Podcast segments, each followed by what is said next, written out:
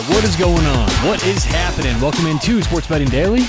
So, I've heard from several people on uh, Twitter after our show on Tuesday. Apparently, I hit some kind of a nerve with uh, the should you buy picks, should you sell picks episode that we did on Tuesday. And I heard from so many different people about this topic, whether it was positive, negative, maybe just had some questions. So I thought today would be a good opportunity to read back some of those tweets, some of those messages, and go through different nuances of buying picks and selling picks because there seem to be some questions still, and I figure a lot of you may have these questions or opinions, so I figure this would be a good opportunity. So let's start off with this tweet, uh, uh, this message, I should say, from a listener in Spain. How about that? One of our uh, Spanish listeners reaching out. Appreciate that. Um, they said that over there in Spain, things are actually very different.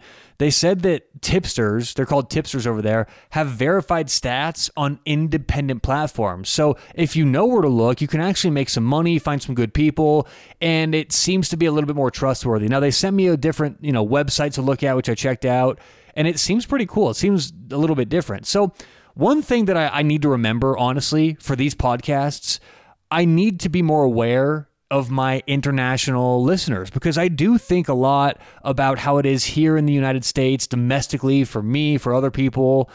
Uh, you know where, where it's new here in the USA essentially, and that's the whole idea. I think that's that's the difference between here and other places in Europe or across the, the, the world where it has been legal for some time the sports betting market in America is so young and immature and it's just getting going. There's so many mistakes that I think are being made and a lot of these people are being taken advantage of. So here in the United States, it's a much bigger issue. It's a big deal. There's a lot of people, most people, I would say rough off the top of my head estimate, probably 80 to 90% are they're they're just completely ripping people off. Now it's not always by design. They're not always just scammers and, and, and fraudulent. Some of these people think they're actually good sports bettors. They're just wrong. they just think they're a lot better than they are, and they're losing. They're going to lose a lot of their money over the long run. Unfortunately, they're probably going to lose a lot of other people's money along the way. They're dragging them down because they have their VIPs, and you can buy our packages or tip us. It's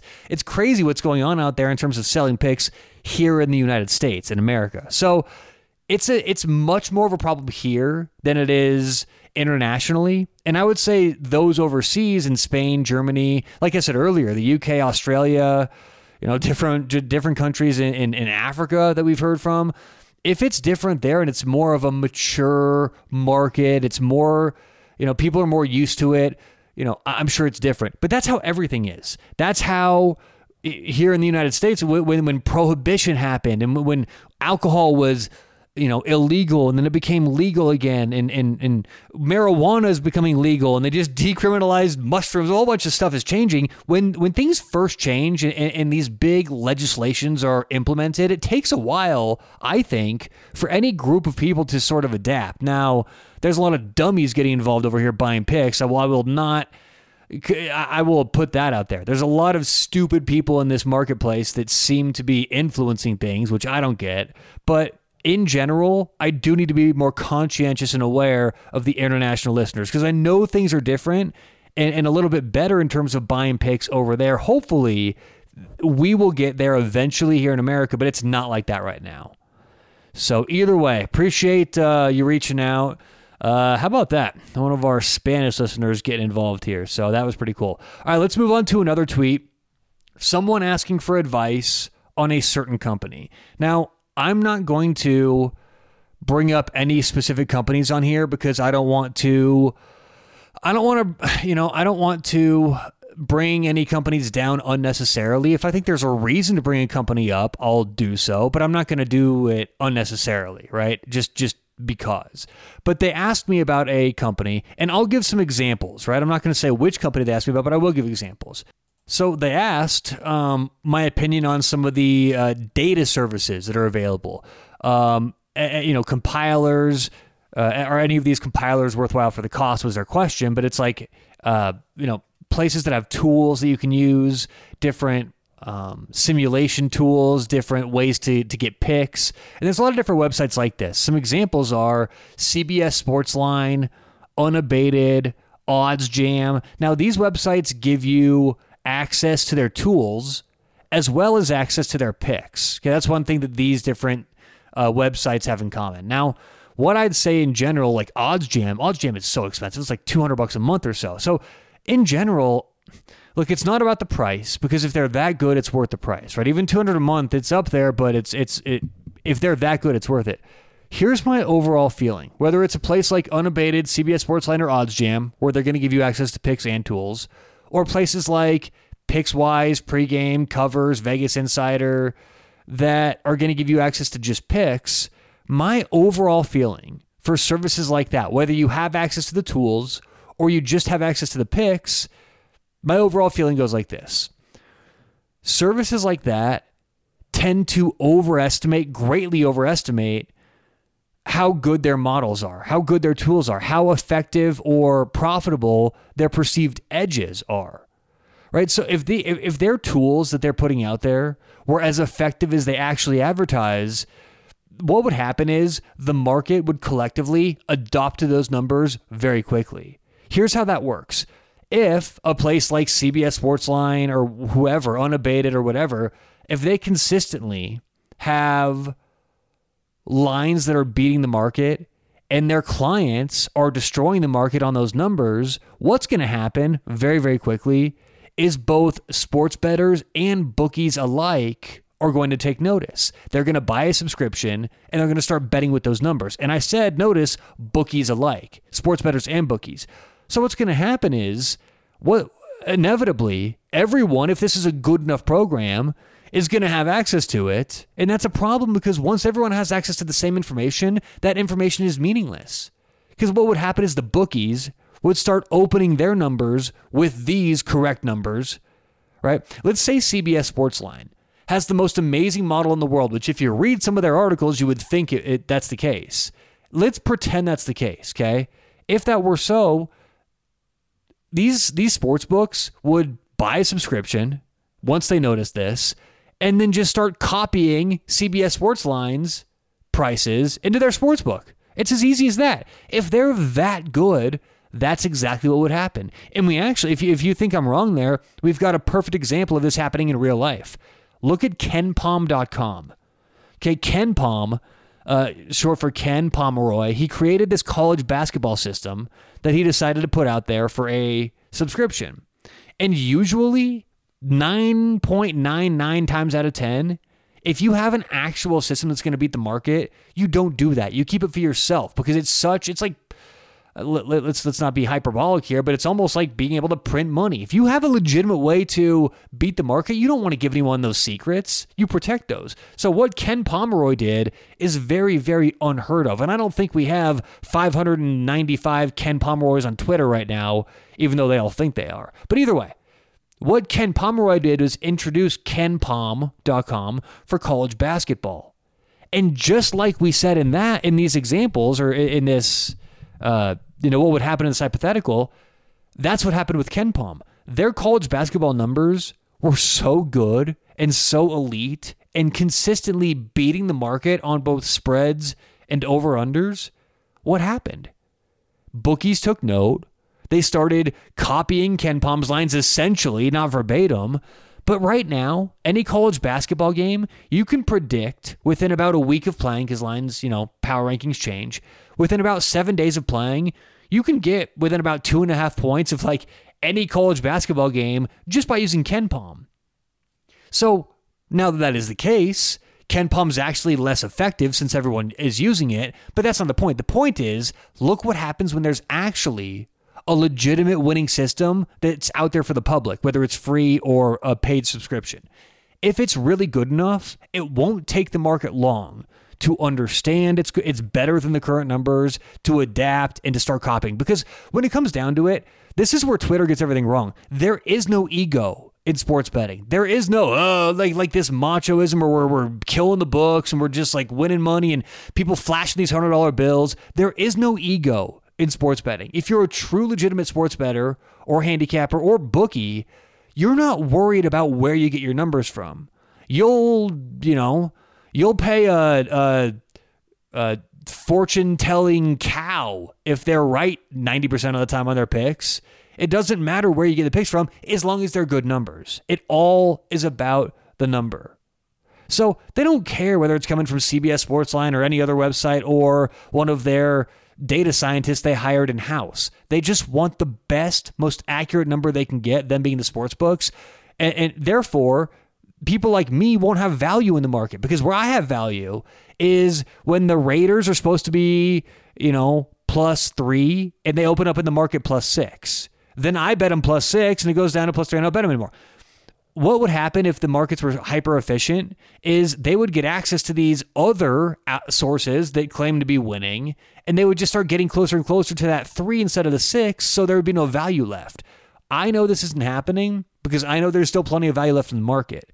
So based on all of that just by definition of how the market works I know that these certain companies who are selling monthly subscriptions aren't giving out winning picks and aren't providing winning tools because if they were, it wouldn't take long for everyone out there with millions of dollars at stake to quickly identify what's going on, jump on the boat, and start picking with these people. So, that, that's the whole idea. That's why at a baseline level, I don't think selling picks is a is a, a good idea because a if they're good enough, you're not going to get the, the best number because it's all about buying numbers before they move. And b if these models were really good enough to beat the market long term, there would be so many more people getting involved, and these numbers would quickly become obsolete. That's the weird thing about public numbers or public data. The better the data and the numbers are in terms of predictive value, the the less long they're going to last. So if you hide your own system, and I like I do, I, I don't give even my best friends my access to what I use. That's going to hopefully last me a long time. If I put that out there for subscription, like what I do personally for a living, it would be obsolete in about a month and a half. Because theoretically, thousands, if not tens of thousands of people would have access to this, and they're all using my stuff, betting into the market with my data. Therefore, what I do is pointless because they're moving numbers. I'm not getting the good numbers, and everyone's working with the same info. So I just don't trust information out there that other people don't, or that's not good enough to move the market, essentially. Like that's as basic as it comes down to. If the information is good enough to move the market, I trust it. And if it is that good, it's not going to last for long because people are going to catch on. So that's my whole idea with advice for any company out there in general, that's why I tend to say stay away. Now, if things happen differently overseas, you know, in Spain and Germany and UK, that's one thing. But here, I, I just recommend staying away. You're going to be far better off in the long run. All right, let's get on to another uh, message I got. It was a tweet from someone with a horrible experience with with a uh, Twitter.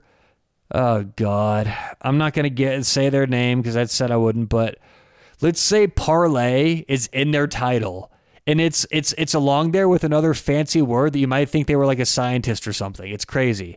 So let me just say this: if, if they claim to be a, a winning bettor and they charge, which these people do, and parlay is in their name, run as quickly as you can in the other direction. Okay. Here's the here is a um, something very important to remember. Do not confuse content creators or people who are very good at social media or growing accounts with talent or skill. This specific account that I was just talking about has 167,000 followers. One of their contributors, uh, a contributor for this place, has 120,000 followers. This is crazy when you look at the content and the stuff they're putting out there. So I get it though. I get it though, right? I get why people fall for it. I don't get that. I get why people fall for it because here's why. People see 160,000 followers or 170,000 uh, followers, whatever. They see these people getting all these likes and this traction. So I understand the appeal why people would fall for it. You know, usually in life, in real life, the better the place, the more the traffic. The best restaurants in town always have a wait. The best places in town, you always, right? You usually like In and Out Burger. You ever go to an In and Out, you're usually gonna have to wait a little bit. Why? Because it's a lot better than whatever's across the street, typically. So I get it. That's that's how humans work. We go, oh, busier, more likes. They mean they're it means they're better. But be careful because betting, specifically sports betting, is not social media. And I see so many just young 20 year olds, you know, young 20s posting videos, collaborating, selling their picks. It's like, oh my God it sort of is cringe and it sort of is one of these things where it's like You know, but but at the end, I, I've sort of eased up on Twitter. You know, it's not really worth my energy. But I do see these people selling picks, and it's just like I hope there's not that many helpless individuals out there just looking for a little bit, you know, more advice or better picks, giving these losers their their money every month to get losing picks. And you know the best thing is, this individual told me from this horrible experience they had that uh, they were uh, it was 20 bucks a month for the subscription and they lost almost everything with these parlay people. And after the month was over they got an email from these parlay people apologizing offering a free month. Because that's what you want after getting your ass kicked for a month is a, a, another month of free losing picks. It doesn't matter if it's free or not. They're they're bad picks.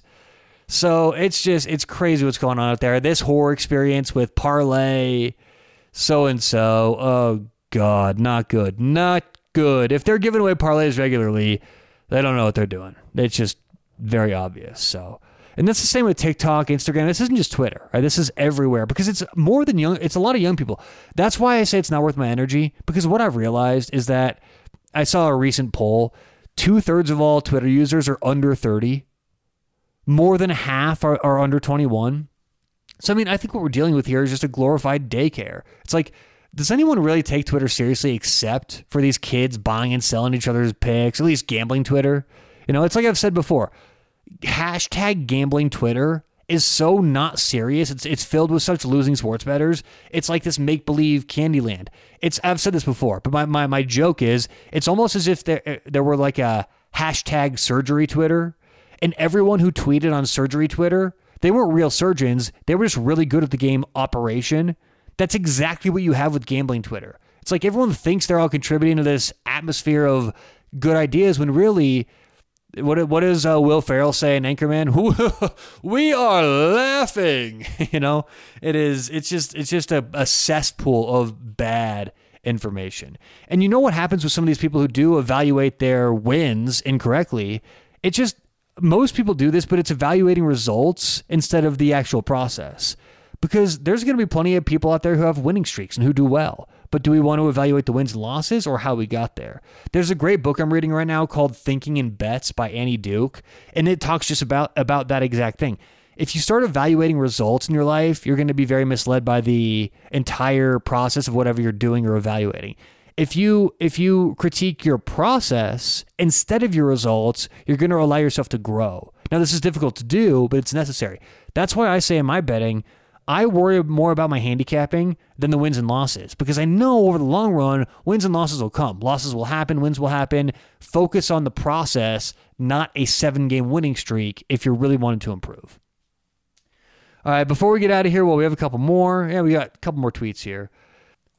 Are you sick of losing sports bets? Do you want to find a way to make more when you win and lose a little bit less when you lose? If so, I've got a solution for you. Sign up at bettoredge.com and they've gotten rid of the risk or they've gotten rid of the VIG. So, you know that minus 110 that we all pay? That doesn't exist at BettorEdge. You're essentially betting risk free, which means long term, you're not expected to win a whole lot, but you're not expected to lose anything either. Think about the, telling your wife or your husband that at the end of the month. It's like, hey, Again, didn't lose any money sports betting. If you want that experience, sign up at bettoredge.com. And on top of all that, if you want a free 20 bucks to sign up with them, when you do sign up, put in promo code SBD. That's going to get you a free 20 in your account. You can see how you like betting risk free. Some tells me you're going to love making more when you win, losing less when you lose, all with a free $20 with bettoredge.com, promo code SBD. Um, let's go to a couple messages I got real quick. I wanted to do this. These are people who wanted to sell me picks, and I wanted to check in on them because I don't ever return these messages, but I wanted to check in on some of these people. So this first person was Charles Harris at Dynamite Picks, and I can say this because they they tweeted me. So this was September 17, 2019. They tweeted me and said, "Thanks for following. Let me know if you're interested in a package. Great start to football." NFL were 16 and 9 up 77 and a half units. Let me repeat that. They said they were 16 and 9, up 77 and a half units. And in college football, we're 34 and 19, up 188 units. Whoa, these guys must be good. So I went to his page. They haven't posted since uh, January 2022. oh, and by the way, their tweet on January 2022 discounted packages up to 50%. I wonder why. right? I fucking wonder why. Uh, let's see. Another tweet that we got was from the actual Sports Betting Daily account. By the way, give us a follow on there. And this is a great example. We have on this show about 15, depending on the month, 15, 20,000 downloads a month. We have like 250 followers on Twitter. You know, I, I need to get better at that. I know I need to grow that and all that stuff, blah, blah, blah. But I don't give a shit about Twitter. People just follow me, occasionally like retweet stuff. It's like nothing. People who want this show listen to the show that's really what it it's about. And that's you know we don't do a whole lot there. So either way this next one was from rex picks at rex picks 12 uh, this was uh, november 10 2021 i got this message. Hey hello. I love that. The double the double intro. Hey hello. Thanks for following. Join our telegram channel for free picks every day. And it says a rex picks vip prices. One day five dollars Weekend days, $7. One week, $10. One month, $25. And then the ping pong group, if you just want ping pong picks, $20. Payment accepted via PayPal. Mm, send DMs to new followers, blah, blah, blah. It's just like, okay, mm, Rex picks, that's cheap. But 20 bucks a month, that's competitive. I go to their page. They haven't posted since October 2022. It's like so what happens, you know what happens with these these it just fizzles out. They either have a bunch of losing picks, lose way too many units and lose their following, or they just realize no one's following them and so they probably start a new account. Both Rex picks and that other dude who I talked about earlier, they both likely, very likely, just started brand new accounts under different names, and some of them may be successful now. Who knows how many they have before it caught on? So I just thought that was so interesting to, to look at those people who sent me those tweets today because I haven't seen those in months because I don't look at them. And so today when I was going through Twitter, I was like, huh, I wonder if I've gotten any of those. So anyway, yeah, it's pretty pretty good. All right, let's move off of the whole selling picks thing. Um, I got two more tweets here I want to read, uh, two more messages I want to read from uh, from y'all, from the listeners. Uh, this tweet is someone asking, uh, "What sports I bet? Do I bet every sport?" Here, let's see. Uh, Hi, Tyler. Wondering if you bet on every single sport out there. How do you decide if not? All right, so this is an interesting question. A lot of people out there uh, bet on a ton of sports, and there's some people out there who just focus and bet on one sport or one specific aspect of a sport. So the way I decide what I bet on, look, when I first started handicapping and betting, not professionally, just betting for fun, when I first started betting, you know, 15, 20 years ago, I bet on what I watched. Now I bet on what I handicap the best. So it, it's now on, it's now based on what works best with my math. What do I understand in terms of the non quantitative things? You know, how do you sometimes evaluate a new coaching hire or distractions from an, an owner like Jerry Jones? You know, that's something I'm good at in certain sports. So the math, the non quantitative things, and honestly, long term accuracy is very important. When I log my numbers, and then I backlog my numbers compared with the market and the results of whatever game or games we're talking about, then I see how good my numbers were. Therefore, I'm able to kind of make decisions moving forward based on those sports. So I bet a lot of sports myself. I bet a ton of sports. What decides my action and what I actually bet on is the margin of error that I'm dealing with or that I'm willing to work with. So let's look at it this way. If I'm going to bet the NHL or Premier League or like the English Championship, the second tier of English soccer, I'm willing to make a bet where I have like a 0.8% edge. That's that's a very very thin small edge. But I'll make it. If I have a 0.8% edge in hockey or Premier League or English Championship, I will make that bet. But it increases for other sports. If I bet the MLB, Major League Baseball, or college football, that number may rise to like 1.5%. If I bet tennis or, you know, most other soccer leagues, like international soccer leagues, you know, uh, Europa, Champions League, La Liga, Bundesliga, Serie A, even MLS, maybe that's 2%.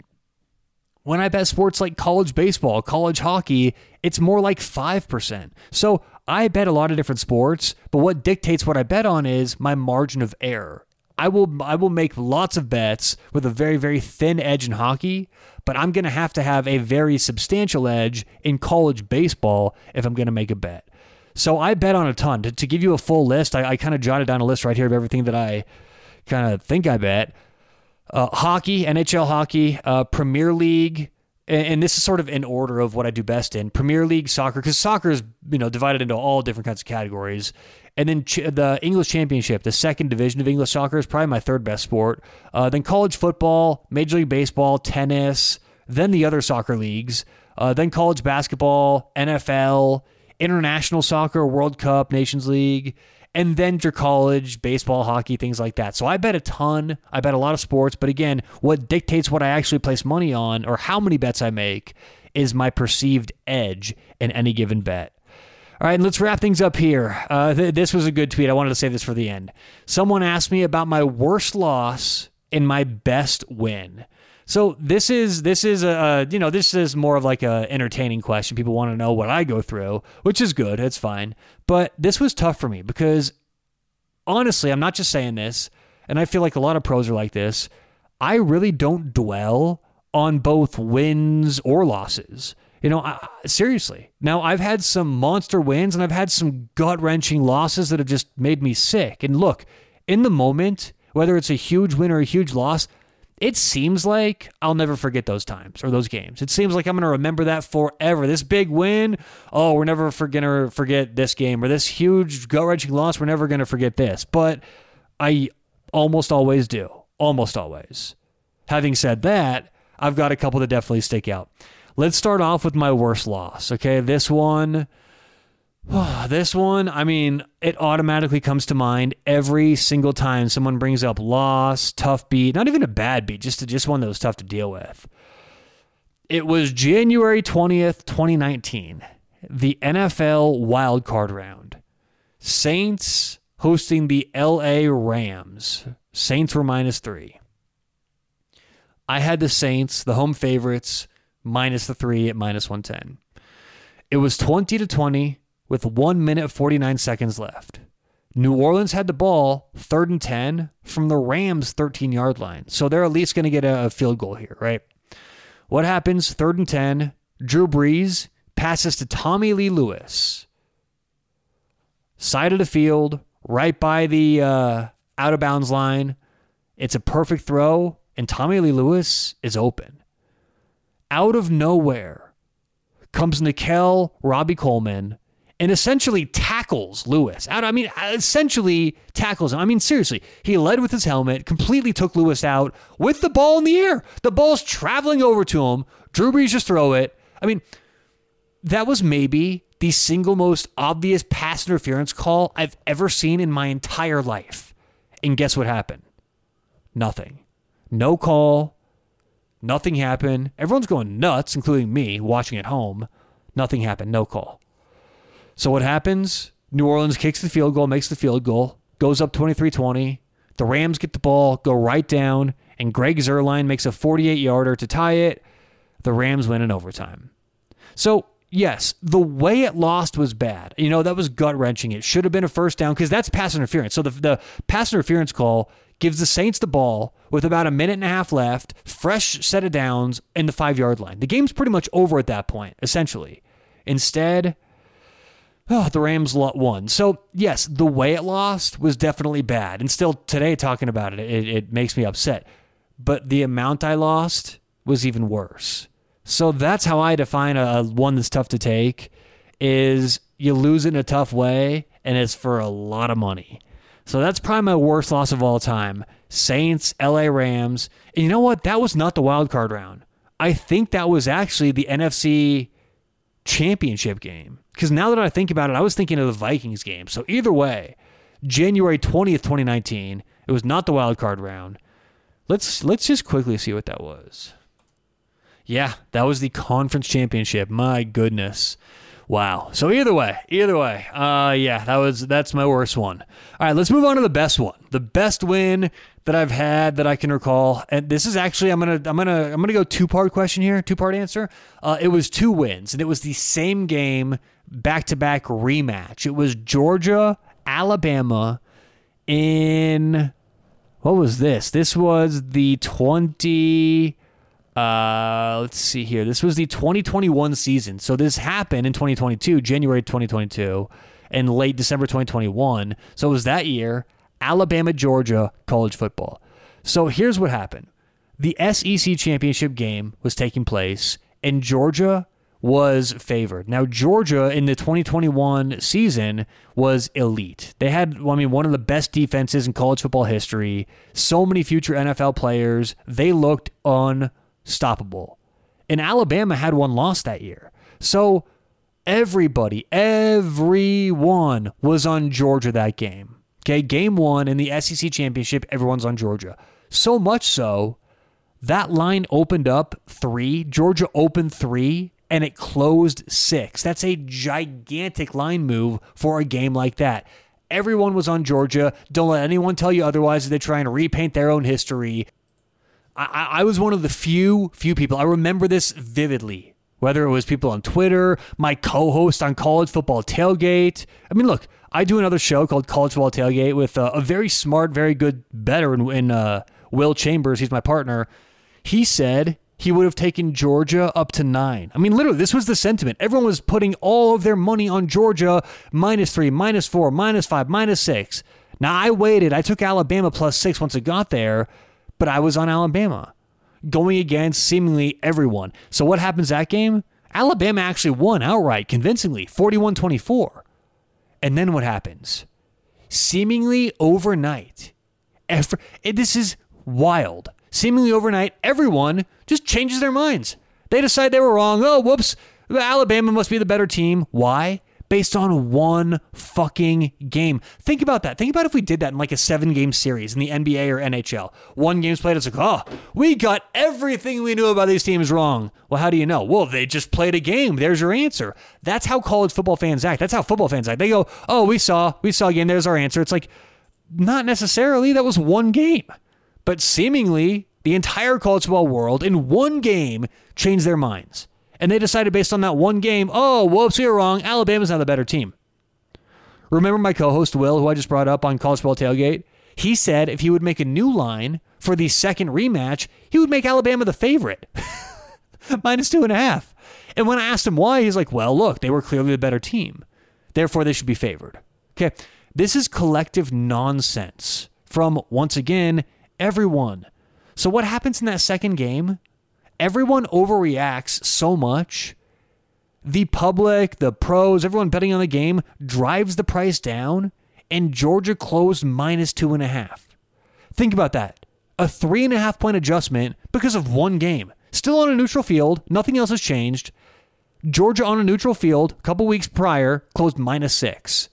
Then, because of one game, they close minus two and a half way overreaction.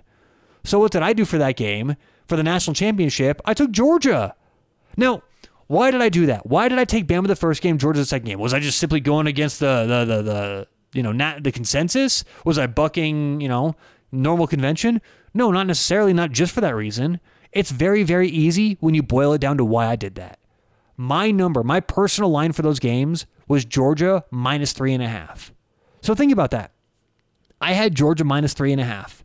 The first game, the line was six. Of course, I'm going to take Bama plus six when I have Alabama minus three and or plus three and a half, Georgia minus three and a half. That's clear value. And in the second game, the rematch, still I didn't make an adjustment. I didn't feel like one game was enough to make an adjustment, even though we saw plenty of stuff play out. I had Georgia minus three and a half. The line was two and a half. It had adjusted past my theoretical line. So what did I do the second game? I took Georgia minus two and a half because it provided value based on my number. And really, that's as simple as sports betting is if you're good enough to identify what the number should be. Everyone wants to fancy it up, make it so much harder than it is. It's not. That's what winning comes down to. What should the number be? What is the number? And so for me, that's my biggest win, not just because of the amount I won during those two games, but because seemingly I was bucking everyone else in the world, at least who bets college football. And I like to be I like to be right when everyone else tells me how wrong I am before the game starts. So all right, appreciate everyone listening. Appreciate everyone reaching out on Twitter. If you want to give us a follow, you can do so at SBD underscore pod. That's at SBD underscore POD. Reach out with questions, likes, dislikes, whatever. I like hearing from all of you. So uh, that does it for today's show. Appreciate you all listening. Good luck, whatever you have going on today or tonight. Hope you catch some winners. We'll talk to you tomorrow right here on Sports Betting Daily.